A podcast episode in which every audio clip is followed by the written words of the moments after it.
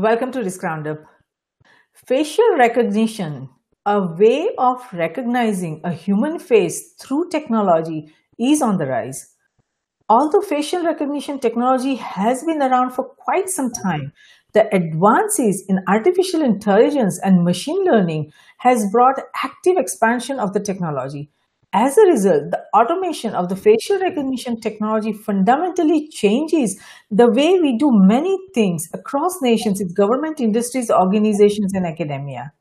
Furthermore, as computer vision continues to get better over the coming months and years, and the technology's ability to determine any individual's exact physical, mental, and emotional state, we will likely see rapid increase in implementation of facial recognition technology in not only humans, but also on machines and more. To discuss trends in facial recognition technology further, I'm delighted to welcome Sean Moore to Risk Roundup. Sean is the CEO and founder of Trueface based in the United States. Welcome, Sean. We're honored to have you on Risk Roundup. Thank you for having me. Wonderful, Sean. So, several different technological improvements serve as the foundation for the current state of AI-driven facial recognition, the first of which is perhaps, higher quality video that I just, briefly talked about in my introduction. So how do you see this evolution in video technology changing the face of facial recognition technology? I think it's important to take a step back and be aware of the camera infrastructure which we had in 2010 or even the early 2000s. It has significantly advanced in terms of what it can do, from the clarity of the image that we're pulling in to the processing that we can do at the edge. And so the advancements in the hardware infrastructure was necessary for us then to be able to add artificial intelligence to understand what is happening in those camera feeds. So it's a pretty recent innovation, both in hardware and software, that's allowed for us to do things like real-time analysis of people's faces, whereas 10, 15 years ago, it was usually after an event happened, we could scan through hours of data. And so we're at the point with the advances in neural networks, computer vision, and more generally speaking, artificial intelligence, where we can actually run this technology in a very low weight or in a very light package in real time at the edge.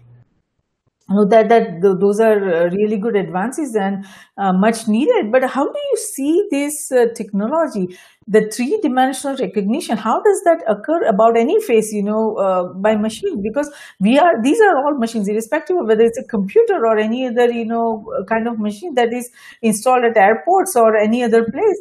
It is still, a machine. So how does it do the three-dimensional recognition of a human face? Well, 3D cameras are still in sort of a nascent industry, so there are not many 3D cameras out around the world. I think as of present day, we've got roughly 650 million cameras around the world, the majority of which are 2D. And so we're still only capturing two dimensions there. I do think that in the next 5 to 10 years, we will start to see three-dimensional cameras out there. And what that means is we've got an extra field of vision to capture. So instead of having just the vertical and horizontal axis, you now have depth. And with depth, you can recognize a significantly higher proportion of people or a much larger audience of people in a single frame than you can just with 2D, because now you have an idea of the depth. And so 3D cameras are fairly new. They're absolutely coming, and it does allow for facial recognition, specifically object recognition and other recognition type technologies, to operate with a higher level of accuracy. I see. So it's not very commonly used at this point, but it's coming our way, right? The 3D recognition is not commonly used in public areas. But when you think about access control for airports or border control, people tricking that system with a fake passport or holding up a picture is a possibility. And so having a 3D camera there, now if I'm holding up a phone to gain access or a picture, it's going to see that that's a 2D hack attempt. And so it does allow for more security when it comes to unmanned facial recognition. So how does a machine differentiate between a human face and a picture? Because if we are not using 3D, cameras, then with 2D cameras, all you can see is a picture kind of, image with the technology. So how does, I mean, it can be fooled very easily, right? So how does a machine differentiate that this is a human face and this is just a picture of a human face? The responsibility is on the team that's deploying that software to ensure that that doesn't happen. Speaking specifically from our company, we use things that we call 2D spoof detection. So we're looking for anomalies or areas that we have recognized are present in all hack attempts. We're identifying those, and then we understand that that's a hack attempt, so that is a picture. So you're looking at things like contextual analysis, glare, reflection. You need to find ways of which you can identify these hack attempts that differentiate from millions of other, actual faces. And so once you do that, you can just program into the algorithm that if this certain thing is seen, we know it's a hack attempt. So it's more difficult with 2D. It's absolutely more difficult, but it's very doable. I see. Now, I've read somewhere that even skin texture analysis has started, to be used into this facial recognition technology. So how does that, skin texture analysis work? Is it the camera just takes a picture of the skin, and how does it differentiate, one individual's skin with another individual's skin? So it's based on neural networks. You feed these neural networks enough information, and it starts to learn patterns in that information.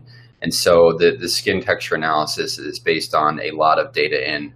When you have a lot of data in that's cleanly defined is what it is, that the software itself, the intelligence, starts to learn how to bucket those individuals. And so that's largely how that process is done. It sees enough of these individuals to know how to segregate them in buckets, and then it can make predictions in the future on when it sees similar or like characteristics of that person. I see. So, I mean, apart from these cameras and skin texture analysis and 3D, dimension, what other advances in technologies are coming our way that would support the, more adoption of facial recognition in the coming years? I think it's critical to take a step all the way back to what's the first way that what is the earliest way you could purchase this technology? And it would be on a chipset. So it's with the semiconductor companies. And the semiconductor companies, are mass distributing their platforms across the world. So what that means is the facial recognition companies, the artificial intelligence companies, should be looking at how do we take this technology and port it to a very small device, or a device that can run on a phone, a smart doorbell, a home assistant product, things like that. And so I think that's the next real big advancement with this technology is taking something that's traditionally a few hundred megabytes in size that bogs down your computer and can run at 5 megabytes in size, which is the size of an iPhone, or a song on an iPhone. And so that, I think, is critical to the advancement of this industry, because we need to take something that is traditionally very large, shrink it down, but we can't give in on performance. So that will be the next hurdle for this industry. Yeah, I hear you on that, because I think with the advances in neuromorphic computing and neuromorphic chips, we will get so much better capabilities as far as, the energy use goes, or, what kind of capabilities, programming and self-learning that will come with that, So we will... you are right that, I think that probably would be the next step where, we decide and define and decide which kind of chip would be necessary for implementing, whether it's a doorbell or whether it's logging to your bank account, financial account, because these are all very important for assets for any individual, irrespective of whether somebody gets entered into the home or into their bank accounts. Those needs to be protected. So we do need a very secured chip which will allow us to develop some, either cognitive computing or, it will allow us neuromorphic computing that gives us much more security. So I think that's an excellent point. And I'm just thinking about what, as the Intel, is working on these neuromorphic computing chips, and, so many other companies are using, what is necessary, what kind of chip is necessary, even if it's a neuromorphic computing, that would be essential if we look at the future needs of not only this field, facial recognition technology, but, many other technologies. So that will be a very important, analysis that needs to be done. But talking about the thermal cameras, I think that is also one very important piece of the facial recognition technology. So are the thermal cameras currently being used for the facial recognition? They are. It's early days. Again, it's specific to the use case. And so when you think about how facial recognition is deployed right now, it's deployed in airports, it's deployed in stadiums, at banks, for phone, for handsets, for the smart home. And so each of those industries need a specific requirement on camera. And some need infrared, some need just traditional cameras. Some of the schools that are using facial recognition are using their existing camera infrastructure. And so it's a pretty wide range of infrastructure that this technology has to operate on. And again, it goes back to the companies that is supplying the software. They need to ensure that it's cross-platform or multi-platform, and that their solution works on a camera on your computer and a camera that's in a hotel. So it's really up to the supplier or the provider of facial recognition to ensure performance on those different types of cameras. So in reference to thermal cameras, I think, again, it's not necessary at this stage, but it becomes necessary. And so, and then what circumstances it would be necessary to have the thermal cameras? I think if you're looking at a higher degree of risk environment, where you have a certain need for identifying specific individuals, and those cameras make that easier. It's really up to the company or entity in which is wanting this technology deployed to decide on what camera infrastructure that they're going to use, or if they're going to use their current infrastructure. So it's difficult for me to say what the best use case for those cameras are, because I'm not the one making that decision at the end of the day. I see. No, I hear you on that. But as we look back, we are seeing the use of facial recognition technology on iPhones and so many other, platforms. So it is already being used. So how do you see, from your in-depth understanding of the industry, how do you see the facial recognition technology or face ID evolving for the security purpose, for identification and authentication, especially, in the coming years? It's a great question. Again, I think everyone has to realize here that this is baseline. This is the worst this technology will ever be today.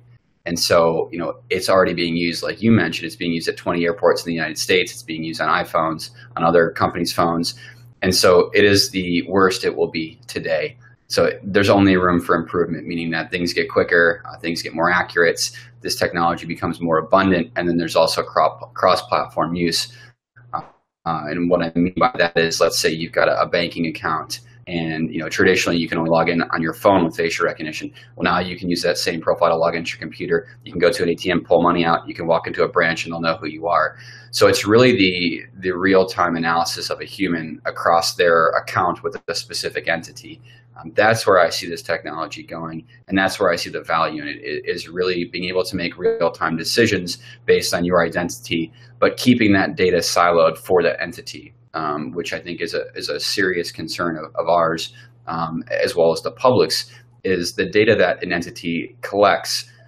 That data should be held within that entity, meaning if you go to a hotel and that hotel is running facial recognition and you're made aware of it and you opt into that program, that hotel should not share that information with your bank, or should share that information with advertisers.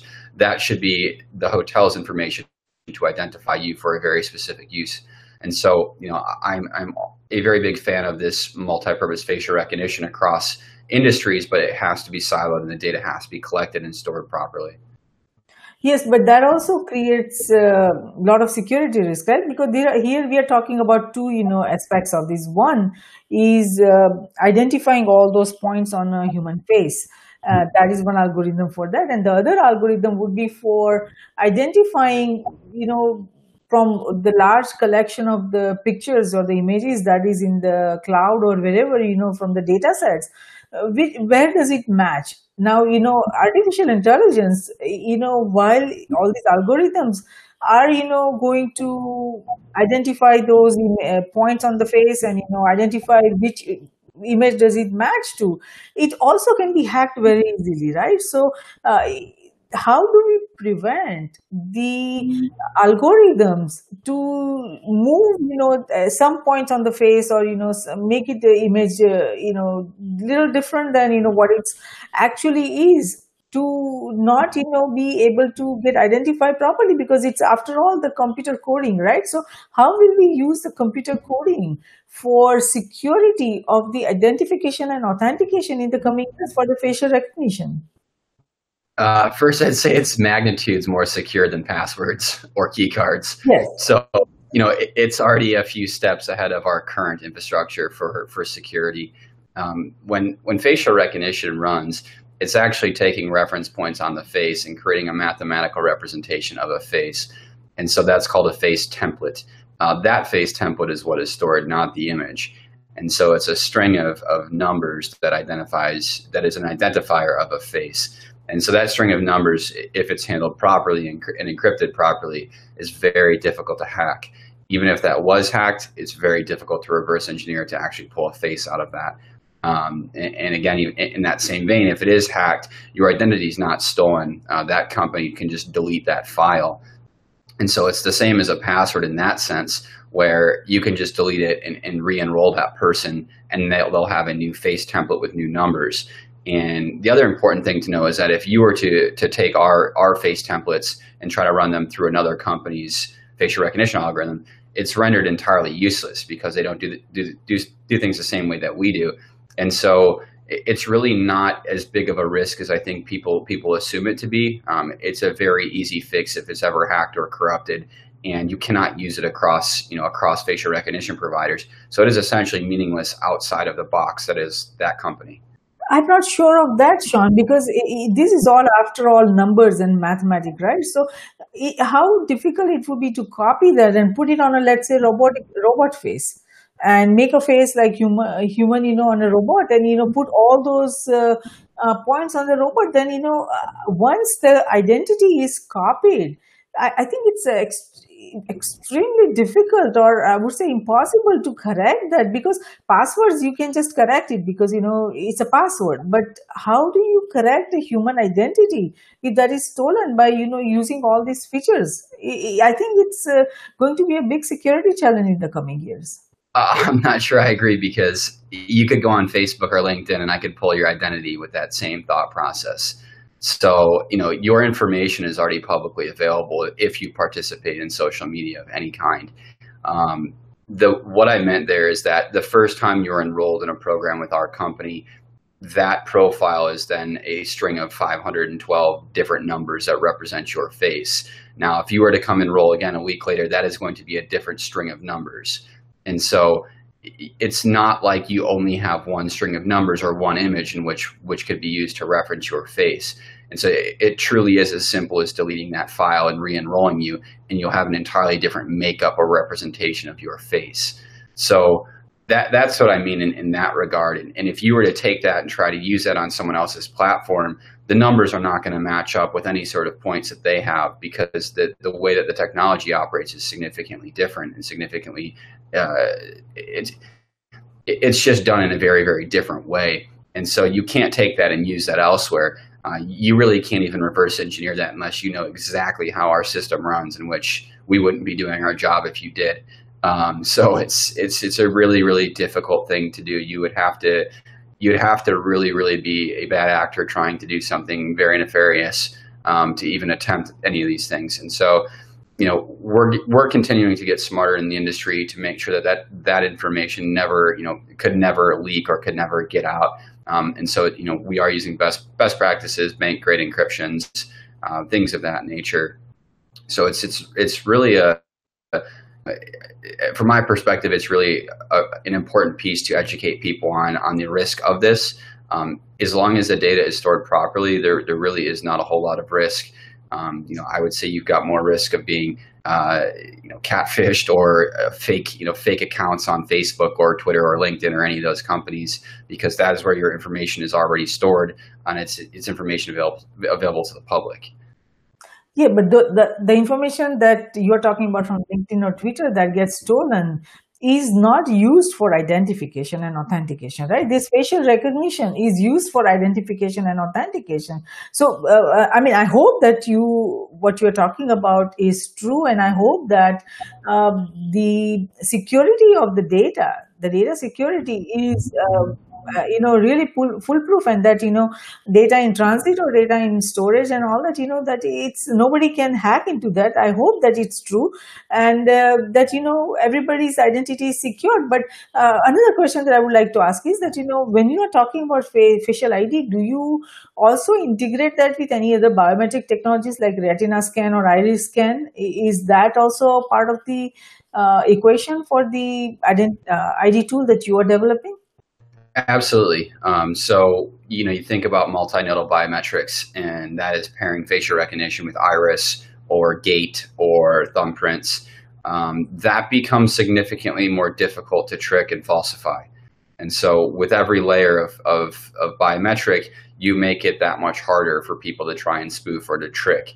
And so, yeah, we absolutely are working on that. We are a computer vision company that provides facial recognition. We also do other authentication. So facial recognition is just how we got our name in the market. But no, we absolutely see the value in adding more than just facial recognition to the solution to ensure safety, to ensure security. Yes, yes. No, I mean, that's what the trend I see, especially when you look at India.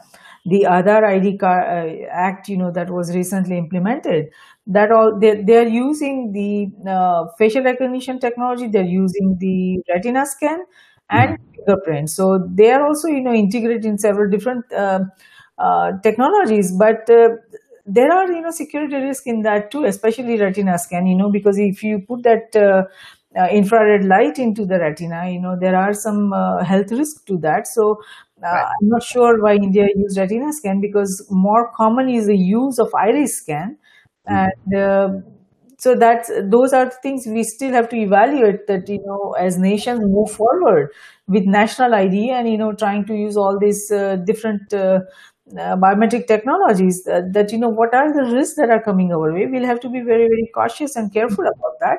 But based on, developing technology is one thing, but where the technology can be applied is whole another thing. So what trends do you see in the applications of facial recognition technology, not only in the United States, but across nations?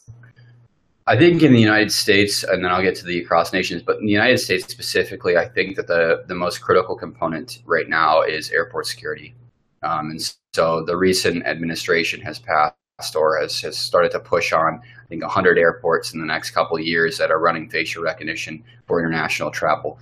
So I think that that's the biggest trend that we're seeing right now in the U.S. I think the next trend here will be retail. And so, digitally, in digital retail or online retail, you can collect a lot of information about people's behavior, what they're looking at, what they've hovered over. And so there's no way to do that in the physical space right now. And so those physical brick and mortar stores are having trouble keeping up with understanding their customers the way that the digital storefronts are. And so I think that using facial recognition or this type of technology gives further insight into how people and what type of people are going into your store, how often they're, how much time they're spending there, how often they come back, what they purchase. That becomes very valuable information to our brick and mortar retail stores. Internationally speaking, we're personally, our company is seeing a pretty big demand for reducing sex trafficking and finding missing children, which is an initiative that we're very heavily involved in now.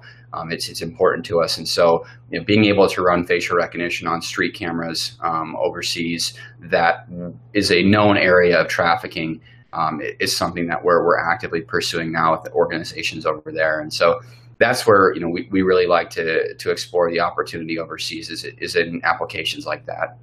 Oh, that would be so wonderful if you can identify all those missing children or sex traffickers, and bring that to justice. That would be amazing, application for that. But as far as the social media that you talked about, so.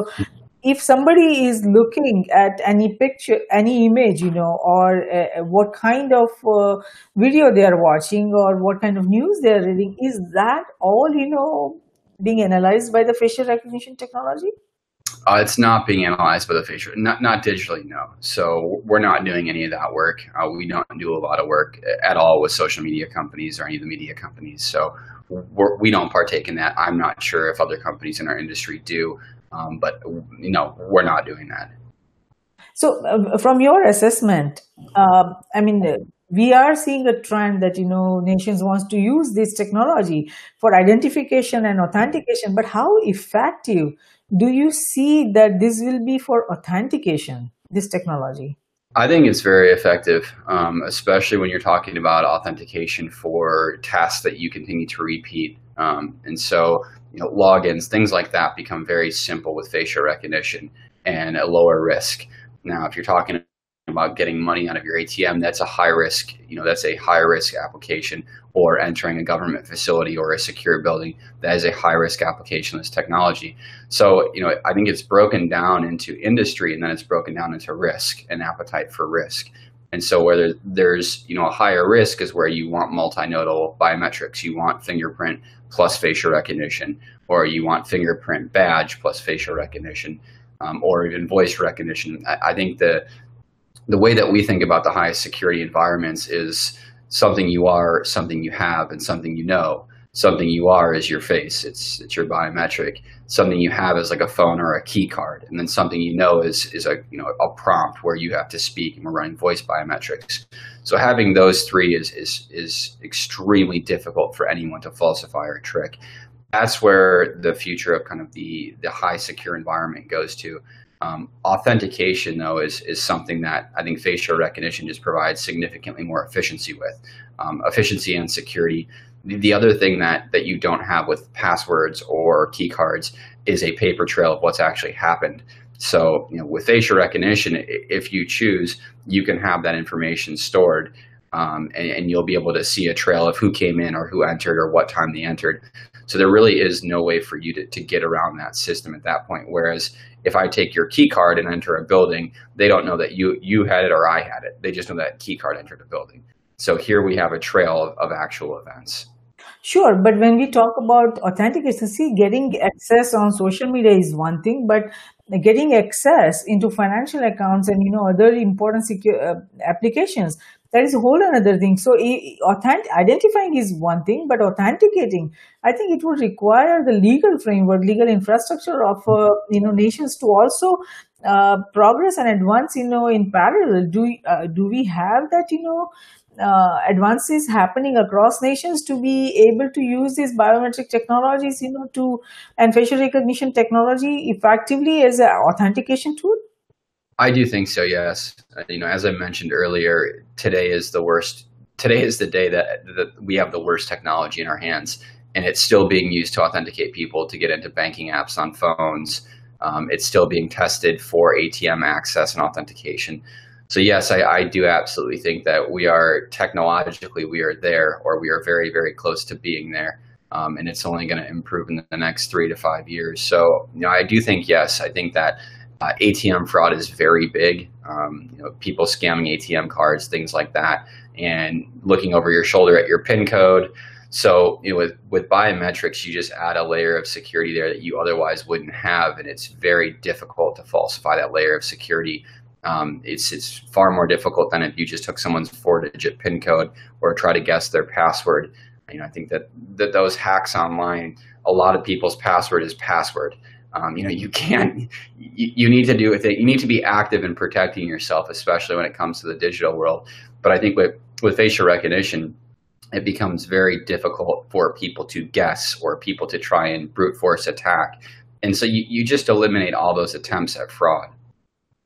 Yes. So where do you see, as you move forward, not only your company, but overall industry, as the facial recognition technology moves forward, what complex challenges do you see emerging that's coming our way, or coming your way, I would rather say, or nations' way, that decision makers need to work on that to have effective implementation, acceptance, and adaptation? Because, you know, developing technology is one thing, but having the masses, having the population accept it is whole another thing, because of the very nature of its, you know, the technology, there is a dual use. It can be used for security, it can be used for surveillance. So how to, you know, the decision makers of nations work towards, convincing citizens that this is, we are implementing this for the security and not for the surveillance. I think education is critical, and I think regulation is critical. So we are, and I am personally all for regulating this technology, but the industry experts have to have a voice in that, because if not, specifically in the United States, we run into that social media issue again, where they were in Congress and they didn't understand really what a social network was. If people regulate or put out legislation on facial recognition that do not understand this, we're going to be in a worse off situation. And so I think that it's important for the stakeholders in the industry to be very transparent about the limitations that we have today, and we regulate around that. So again, all for regulation, it just needs to be done right. How should it be regulated, Sean? Because this is a very complex technology. How can it be effectively regulated? It can be regulated with things like benchmarks for accuracy, benchmarks for performance, benchmarks for the diversity of data. So removing data bias, how it performs on city streets versus how it performs in a building are very different.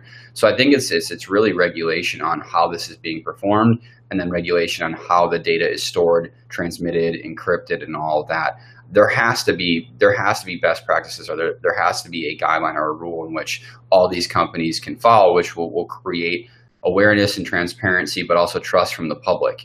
And that's, in my opinion, how it has to be regulated. So there has to be a number of things. You meet the criteria or exceed the criteria, and that's the only way you can work with, let's say, local law enforcement or the national government. So I just think there has to be these checks and balances in place for the technology, and that way that transitions into public trust when they have insight into how these operations actually work and what data is being stored, how it's being used. And really, I think it's really just the piece of education on how the data is being used, because that's what everyone's the most concerned with is their privacy. And as long as there's clear and very transparent guidelines on how data is stored and used, I think we alleviate that fear.